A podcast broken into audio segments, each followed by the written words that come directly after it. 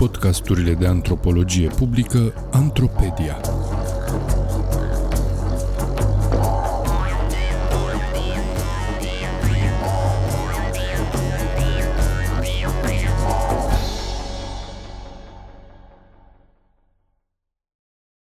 Produsele de calitate și patrimonializarea gustului în România un text de Vintilă Mihailescu și Bogdan Iancu, publicat în anul 2009 în volumul 3 al revistei Sociologie Românească, adaptat pentru sfertul academic de Ioana Pele Hatăi, citit de actorul Daniel Popa.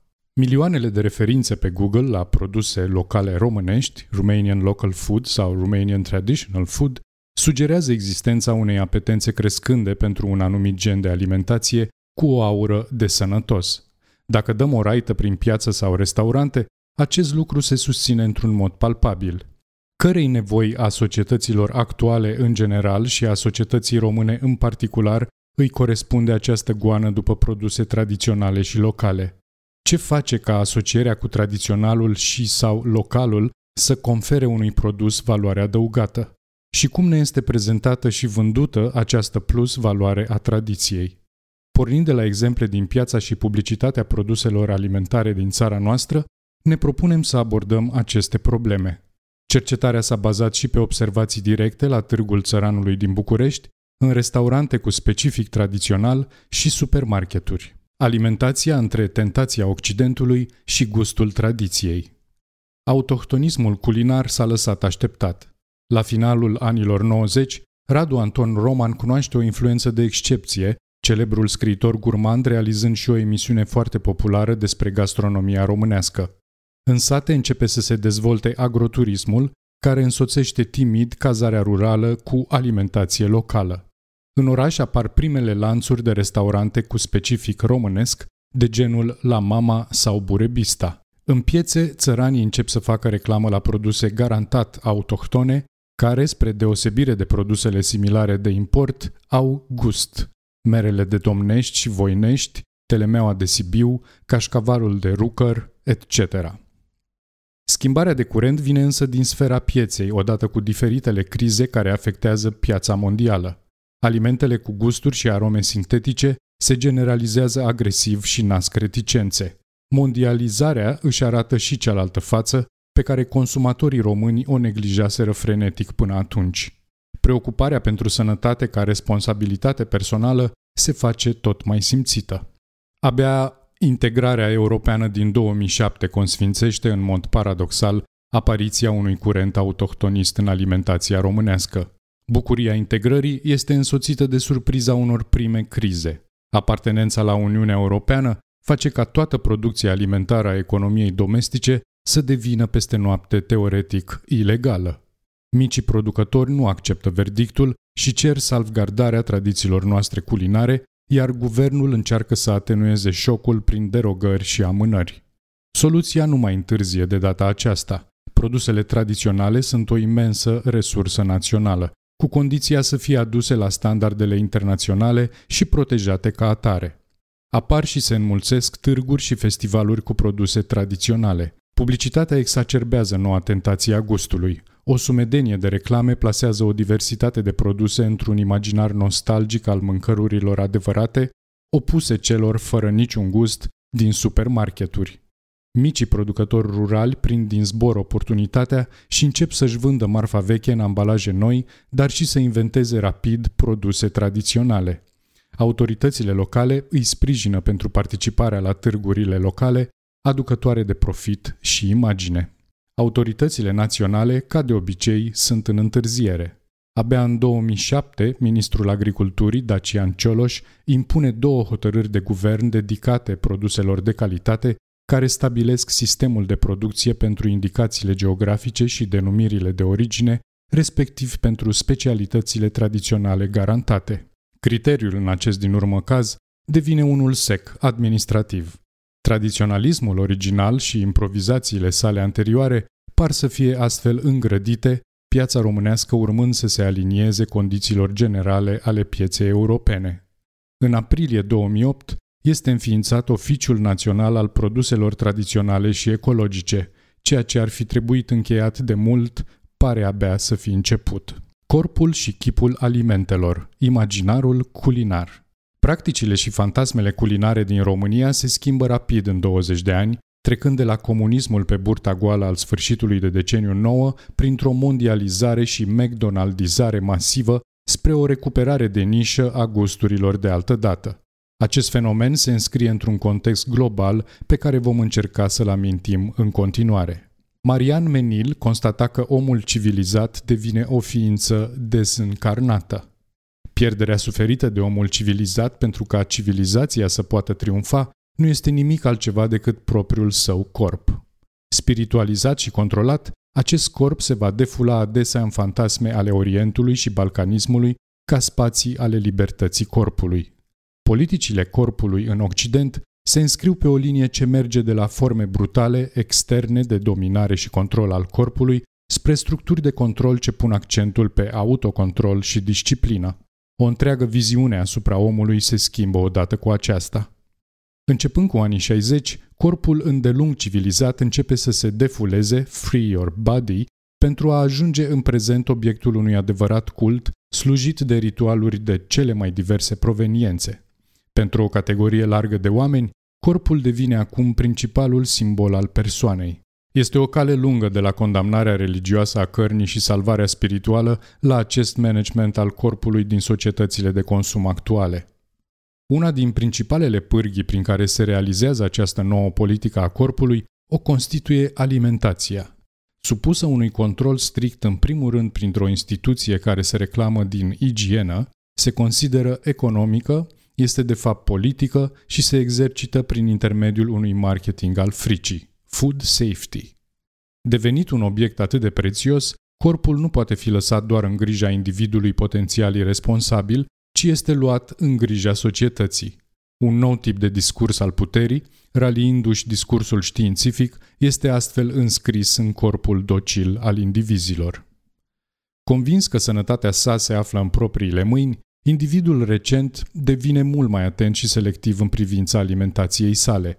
Această nouă raționalitate este recuperată și întreținută de industria alimentară, care se înghesuie să ofere produse naturale și cu gust. Preocuparea compulsivă pentru sănătate este deservită de o McDonaldizare a corpului care continuă raționalizarea impusă de McDonaldizarea alimentației, dând totodată impresia că luptă împotriva acesteia. Se ajunge astfel la ceea ce Polan numește paradoxul american. Cu cât suntem mai îngrijorați de alimentația noastră, cu atât pare că devenim mai puțin sănătoși. Trebuie să ne întoarcem deci la hrana adevărată și să refuzăm ceea ce bunicile noastre nu ar fi recunoscut drept mâncare. Este tipul de discurs care va trimite la produse naturale și o alimentație ca pe vremea bunicii când se mânca natural.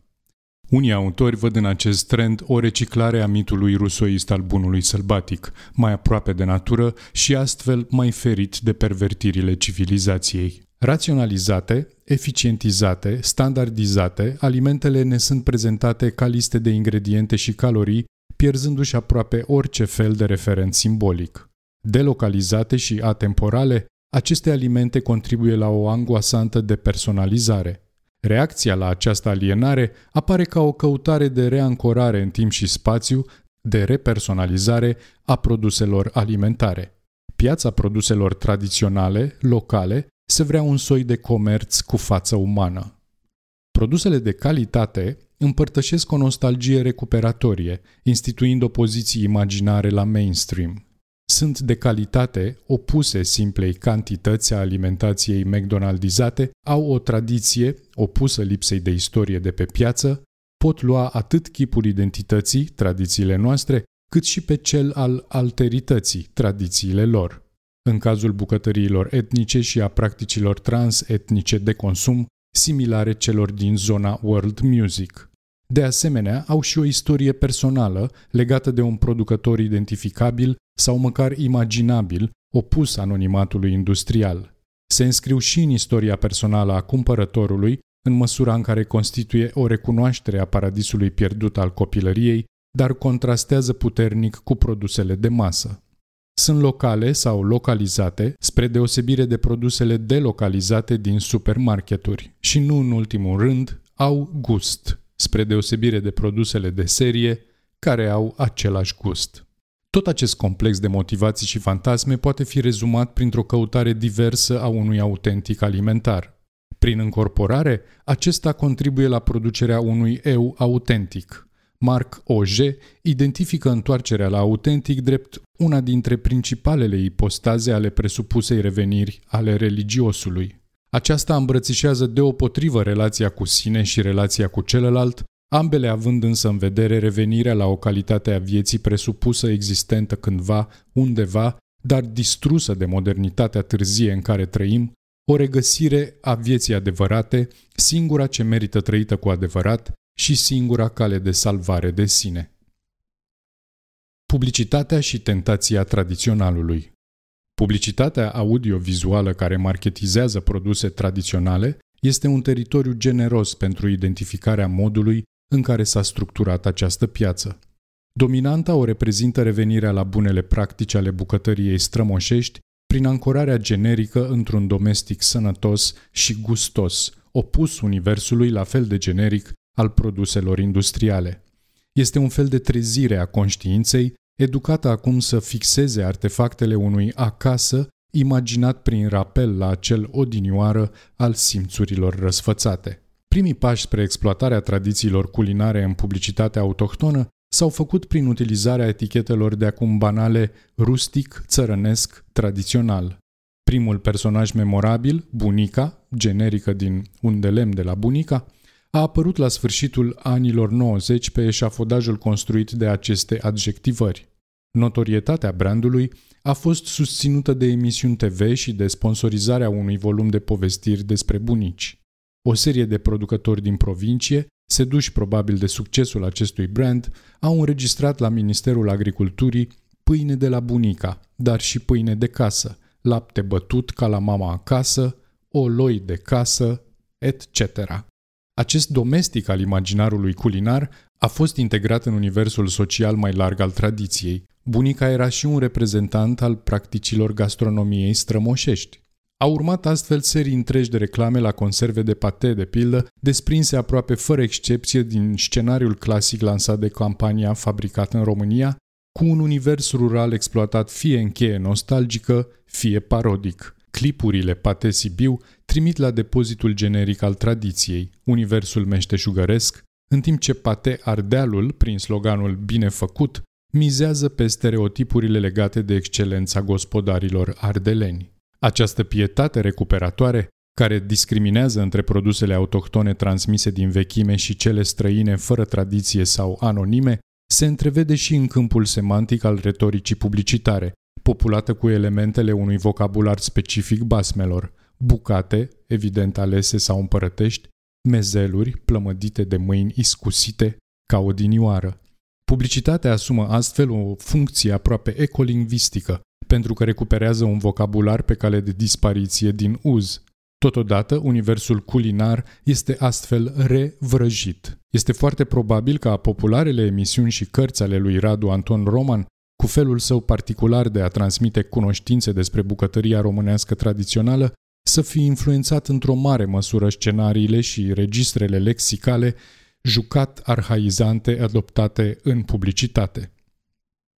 Dacă acest imaginar mai degrabă gurmand pune în scenă un tradițional rural și savuros, reveriile gourmet operează câteva diferențieri în câmpul marketingului tradițiilor. În acest caz, Tradiția ascunde o pricepe căreia i s-a păstrat secretul, de obicei în pofida unor condiții vitrege. Acest secret devine metafora unui savoir-faire care discriminează între cunoscători și restul lumii. Cuvântul fetiș în marketizarea gastronomiei burgheze este meșteșug. Mezelurile sunt meșteșugite, bonus, matache măcelarul își educă clientul nepriceput, vinul este meșteșugit, iar meșteșugul lui se transmite chiar cu prețul vieții într-o reclamă mulfatlar, de la o generație la alta, etc. Complementar, acest savoir-faire nu mai poate fi apanajul unor personaje anonime precum bunica. Germenii marketingului produselor gurme se rup de tradiția personajelor generice din mediul rural pentru a instaura indivizi cu o biografie recognoscibilă, ale căror nume fac parte din cultura populară urbană. Zaraza, Conualecu, Matache Măcelaru.